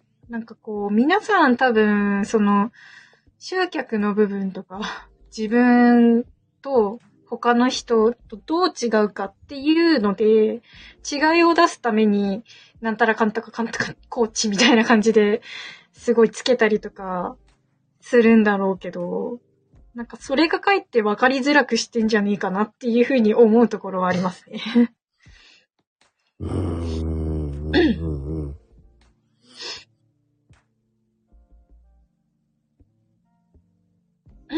だからあの、うーん。本当にこう、難しいよね、だから。うん。そう、なんかこう、やっぱり、私も今すごく考えてるのが、その、いくあまたいる、いろんなコーチングの人と、じゃあ自分との違いをどういうふうに感じ取ってもらうかとか、うーん。じゃあこの人のコーチングを受けてみたいっていうふうに思ってもらうためにはどうしたらいいかとか、そういうのすごい考えるんですけど、でも、なんか別にそこに名前うんぬんじゃないなっていうのをすごい考えてて、うん。うん。結局は中身だから、なんか名前、名前にこだわったところでなんかそんな、なんかあんまかか変わんないなっていうか、あんまり関係ないなっていうふうに思ってるので、結局はなんかどういう発信をしてるのかとか、どういう人生をその人は送ってきてて、うん。どういう、なんだろう、引き出し能力があるのかとか、うん。うん。そういうような中身が一番大事になってくるから、うんなん。かそういう中身をどれだけ伝えられるかっていうところが、まあ今後課題になってくるんだろうなっていうので、今いろいろインスタとかツイッターとかでも考えながらやってるんですけど、うん。うん。うん。うん。そう。だから、そうね。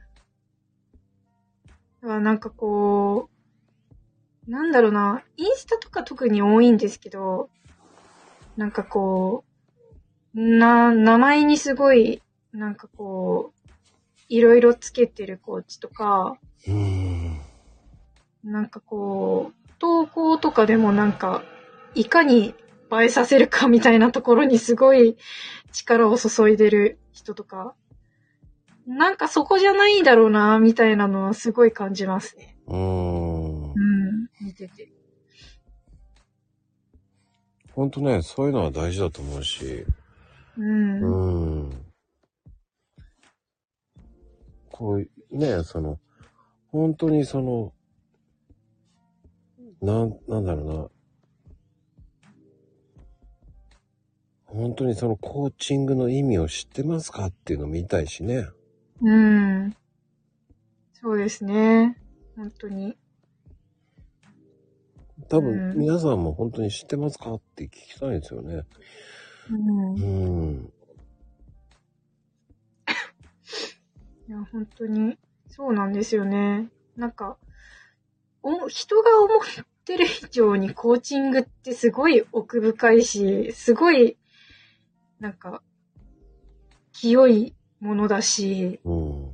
す本当に素晴らしいものなんですけど、なんかそれがすごいなんか、なんだろうな、いとも簡単にできるみたいな感じに思われちゃってるんじゃないかなっていうところもあるし、うん。なんかこう、なんだろうな、うーん、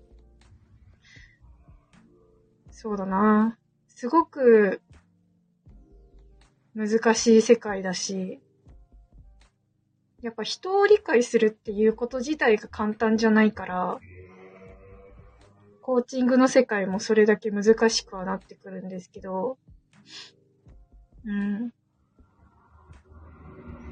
あなんか、そうですね。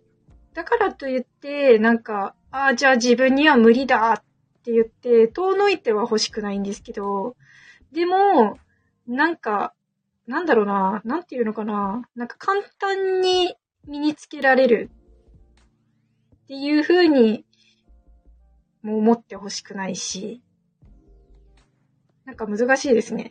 どう伝えればいいんだろうう。ーん、まあ簡単に言うとさ、あの、数字で言うと1たす1は2っていうふうに、その答えをどうやって吹き乱しようっていう感じもあるんだよね。はい。だからもう、その、その答えをどういうふうに探しましょうっていう。だからそのうん。計算式は適切なのかどうなのかとかね。うん。それを一緒に考えましょうっていうのが大事だと思うんですよ。そうですね。うん。あの、難しく考えすぎるのも良くないのよ。うん。うん。で、あの、結局、コーチングっていうのはさ、もうコーチっていう自体がさ、もはい。う、こう、元々の語源って知ってますああ、それは知らないかも。あの、結局、あれって、コーチっていうのは結局、馬車のことを指してるからね。あ、そうなんですか。うん。だからあの、へえ大切な人をその人が望むところまで送り届けるっていうのが、語源なんですよ。へまあえ、結局それってタクシーみたいなようなもんなんだけどね。そうんうんのタクシーになるんだけど。うんううん。で、それは結局、その意味合い的にはやっぱり人の目標を支援するっていうのが、そのコーチングだからさ。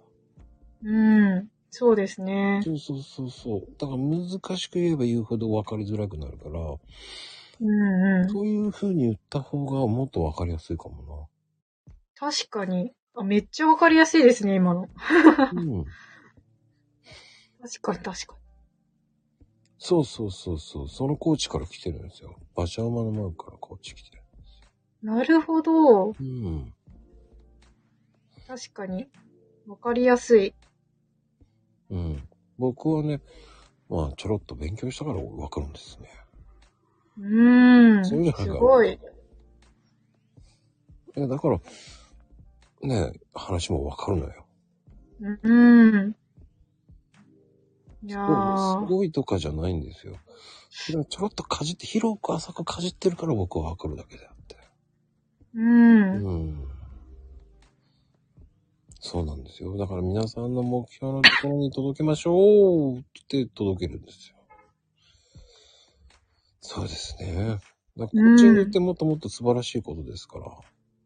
いやー、そうですね。いやたー、だちょっと私自身もすごい勉強になりました、今 の。コーチの語源は。あ、そうでもね、はい。やっぱりそういうのも知っておくといいと思うしね。 そうですね。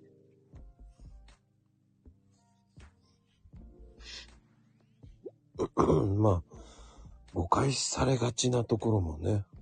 うみん。んな、本当にこう、難しく教えれば教えるほどわかんなくなるからさ。うん。うん。やっぱりこう、人対人っていうのが大事だし、うんうん。やっぱり違いを生かしていかなきゃいけないし。うんうん。もう本当に、うん、正解がないから面白いよね。だからコーチングって。いや、そうなんですよね、本当に。うん、正解はないですね。ないのよ。だからそう。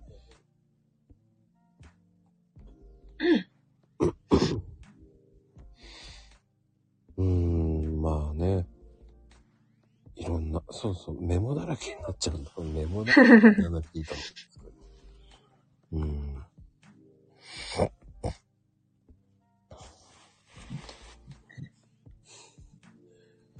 まあね、本当に、皆さんね、今日はこう、いや、なんでか知んないけど、みんなコーチのバックになっちゃったけどね。コーチのインパクトが。だいぶ大きかったですね。まあでもね、あの、本当にコーチングっていうのはシンプルな感じなんでね、うん。対一でこう、関係性をするっていう、その、短くてもいいからね、うん。やるだけでも違うし、そうですね。うん。学ぶことが本当にそうね、本を読むだけで一回わかりますからね、なんとなく。うん。そっからやると入りやすいってことですよ。いや、でね本当に。年齢なんて関係ないですよ。だかうん。ら一番いいのはね、コーチングの理論とかスキル体系とかそういうのを学ぶとか、うん。それをちょっと自分でちょっと疑似体験っぽくね、じえ現場でやってみる仕事場でね。うん。そしてその後にコーチングを受けると、なんとなく分かってくるんじゃないかな。うん。いや、本当に。なんかこう、やっぱり、インプットばっかりしててもやっぱりわかんないし、うんうんうん。なんかこう、かといって自己流になりすぎてもやっぱりわかんないしっていうところがあるので、コーチングをちゃんと理解するんだったら、まあ本とか、まああとは実際にコーチングを受けてみて、で、まあアウトプットしながらインプットしながらっていうのが一番わかりやすいかなっていうふうに自分自身がやってきてそう思います。うん。うんうんうん。うん。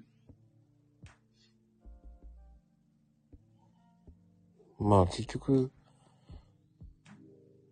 自分の生き方の基礎体力を作るって思えばまた違うからね。うん。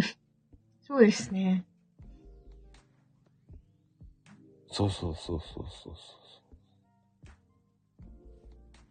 そう。うん結局ね、自分の思い込みとかさ、視点に気づくこととか、まあ現状で改善するっていうのも本当大事だと思うし、うん。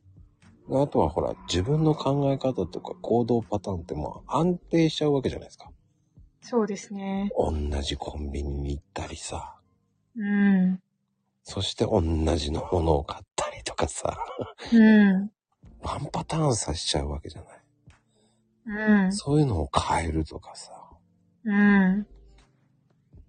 だから結局自分の強みを理解しないと、うん。うん、だからそこもやっぱり変えていかないといけないしね。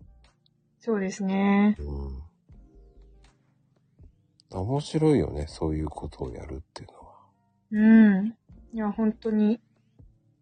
そうそうそう。だから、ライフコーチと出会ってから、やっぱりなんかこう、なんだろう、目の付けどころも変わってきたし、うん。うん。なんか、あり、なんだろうな。こう、普段当たり前っていう風に思ってたことも当たり前じゃないんだなっていう風に感じなくなったっていうのもあるし、うん。なんか自分自身を俯瞰して見れるようになったりとか、そういうのも出てくるようになったし、なんか自分自身もなんかすごいたくさんいい変化があったので、うん。なんかすごいコーチングってすごい人の人生をすごい豊かにするものだなって思うので、うん。いろんな人に知ってほしいですね。いや、本当にそう思う。うん。だからあの結局、その、感情とかも押し殺す必要はないからね、無理に。うん。だからもいや、本当に。う、受け入れて、そして突き放せば変わるし、うん。だから失敗なんかもいいんだよね。いっぱい失敗して、それがトラウマになろうが、そこをうまく切り離して、うん。そして自分が進めばいいわけだかうん。ら、 そんなに殺してきちゃったの殺さないで。それ殺し屋さんだよな。うん。まあ、押し殺してだと思うんだけど、うん。だよね、生きづらさを感じるとかも思ってほしくないんですよ。そうですね。うん。だからもっとね、ほんと、まずは自分のことをもっともっと好きになってほしいと思うし。うん。うん。そうそうそう、自分の思考が変わらないとね、ほんとそう思う。うん。いや、本当にそうですね。それだけで変わります、本当に。うん。なんかね、ちょっとでも悩んでるのを少しでも変えるっていうね。うん。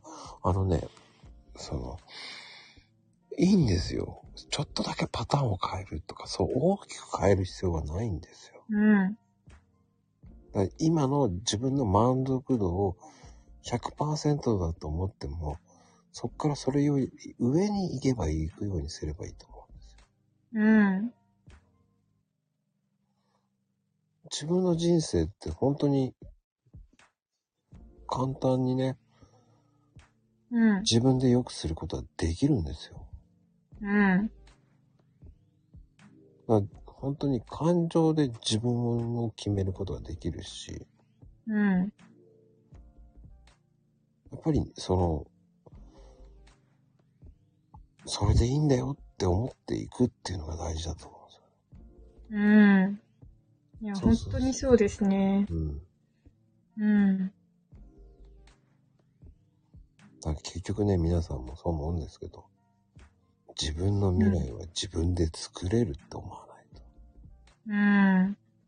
うん。いや、本当に、その通りです。うん。うん。そうです、そうです、そうですそう。気がついただけでも変わるチャンスなんですうん。よ。だってそう。あの、変わらない人っていうのはもう本当に、あの、自分を自虐に行きますからね。うん。うん。で結局、自分自身がモヤモヤしてれば、うん。もがいてるわけだからね。うん。うん。いや、本当にそうだと思います。だね、でも、それが今まで遠回りしてきたとかって思わなくていいんですよ。うんう。ん。遠回りなんて誰だってしてるんですから。うん。うん。いやーもうなんかそれも、なんか、必要な道だったっていうわけでうすんかうらね。んうんうん。だから皆さんもね、やっぱりコロナがきっかけで変わった。うん。ね、これは皆さん本当そう思うんですよ。うん。僕もコロナで変わったし、うん。そうじゃなかったらこうマコルームもできてなかったし。うん。だからそこなんですよね、すべて。うん。うん。すべてはね、そういったところからあると思うんだよ。うん。うん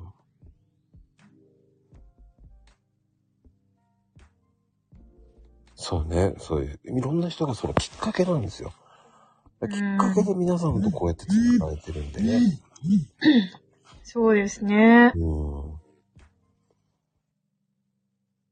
そうです。だから変わるんです。それは、あの、強みですよ。うん。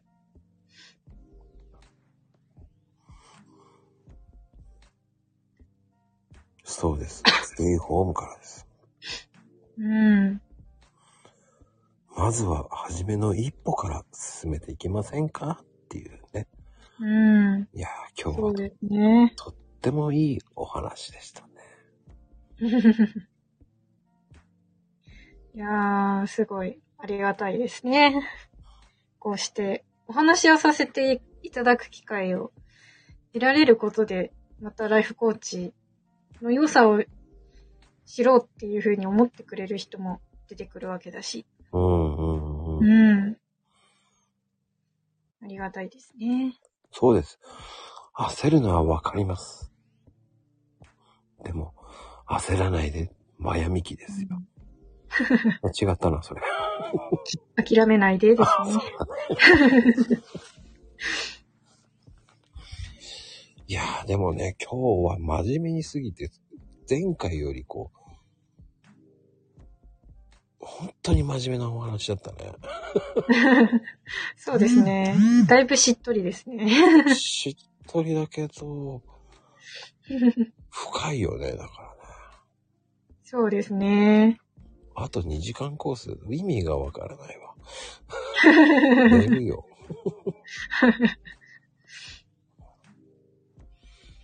うーん、前回もうさぎちゃんから命の話。ま、前回は前回でね、めちゃめちゃ面白かったからね。うん。あれはあそれでうね、ですね。あの、こう、家具、命の尊さとかそういうのも知ったけど、うん。何延長いけますかって。 どういうこなんとかよキャバクラみたいな。 あと2時間コースかなんか、あれだよね。しゃぶしゃぶだよね、それじゃあね。焼肉のコースとかそんな感じだよね、もう。 何が入ったばっかりだよって。 びっくりするわ。あ、気ままに妹がいたんだ。知らんかった。おうさちゃん育ててるんですね。仲間だ。ていうか、七さん、なんで入ったばっかりって、ずいぶん前からいるよね。います最ね。近いたよね。今日は珍しく起きてたね。うん、うーんまあ、結局こういうのをね、知ってもらうっていうことが本当大事だと思うんで。うん。いうん。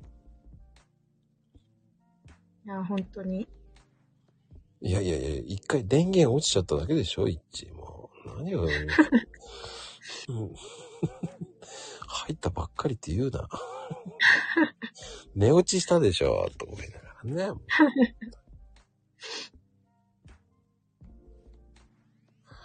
いやいや、アディショナルタイムとかないですからね、もうほんと。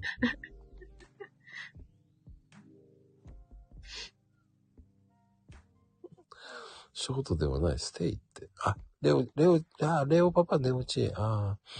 いいんですよ。こういう会はね、 本当めったにないのでね、真面目なう。ん。もう本当に、すごい内容濃い話ですから。うん。うん。いや、本当に。人によって違う面白い番組ですからね。うん。はい。あ、そうですか。あっという間でございましたか。いやー、ありがたいですね。うん。 2時間くらい経ってんのに、これだけの人がまだ残ってるっていうのがありがたいです ね。いや、でも15人ぐらいいるんですよ。いやなんで巻きも、巻き戻さなくていいよ。巻き戻さなくていいね。 うん。いや、でもね、本当こういうのでね、聞いて、少しでも、こう、やってみよう、変わってみようっていうふうに思ーううん。っていうのが大事だと思うんですよ。いやー、本当に。うん。ね、少しでもきっかけになればなっていうところだけなんで。ううんん、。まずは一歩ですよ、本当に。うん。うん。僕だってね、あの、本当に変われました。うん。変われたからこそ、2点3点変わってますだから。うん。うん。うん。あの、本当に、そういうところから変わってるので、だからこそうん皆さんもね、ぜひぜひ自分の声を聞いてくださいっていうのもあるよね。うん。うんいや、本当に、そうですね。 あの変わり者って意味がわかんないけどね。その変わり者ってなんか変な人だよね。その変わり者かよって思いながらね。そういう意味でしょびっくりしたわ。いや、あのね、えー素直に変わろうと思えば変わるんですよ。うん。何かしら邪魔をするものがあるんですよ。年取ると。そうですね。そうなんですよ。うん。いろんな話に精通してる。おー。で結局僕は広く浅くなんですよ。うん。でも行き着くところはこう、こう、こうだよねっていう。でも、そうそうそう。年取ると、そう、自分で決めてるんですよ、限界って。うん。でも、そこを決めないで、うん。あの、決めつけるのは簡単なんですよ。うん。忙しいからとか、格好つけたがるわけですよ。ういん。やいやいや、1分でも2分でも作れるんですよ、時間っつって。うん。そこで変えれば、変える時間を作ればいいだけなんですよ、1分でも。うそうするだけでも変わるもんね。ん。いや、本当に。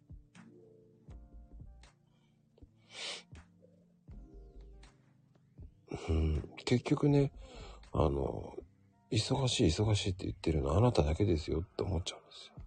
うん。自分を変えたければ時間を作りますかうん。ら。うん。それはただ言い訳に過ぎないことをやってるだけなんですよ。そうですうね。ん。結局のところ、自分が言い訳にしている時間、変わる人はもう、そこで、もうコミットして、ずっと動いて変わってますから。うん。うん。自分が言い訳している間、人から、つな、なんだあのー差をつけられてしまいますからね。うん。だからこそ、時間がないじゃないですか。僕も忙しいのは忙しいと言ってますけど、時間は作ると思ってます。うん。関係ないですからね。時間はそ作うる。ですね。はい。いや、関係ないと思っちゃうんですよ。うん。うん。だからこそ、皆さんもね、えー行動あるのみですよ。そうですね。うんそのね、すごいおばあさんだなっていうんじゃなくて、皆さんもそういうふうに言われるようになればいいんですよ。うん。後からついてきますから、それは。うもう、まゆみちゃんはリスペクトされてますよ。すごいやらかしだなっていう。ん。本当に、すごいやらかしだなってなってるから。もう、突き進んでやらかしてってください。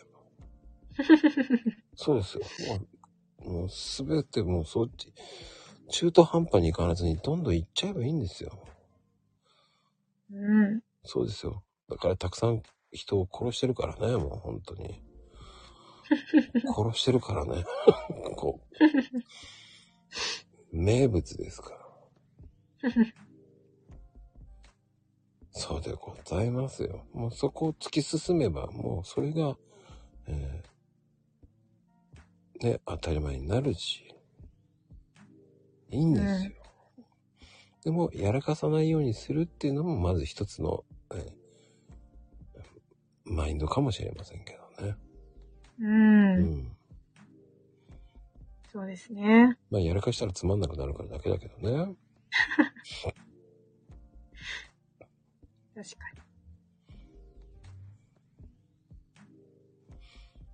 まあね、いろんなの作ると思いますよ、本当に。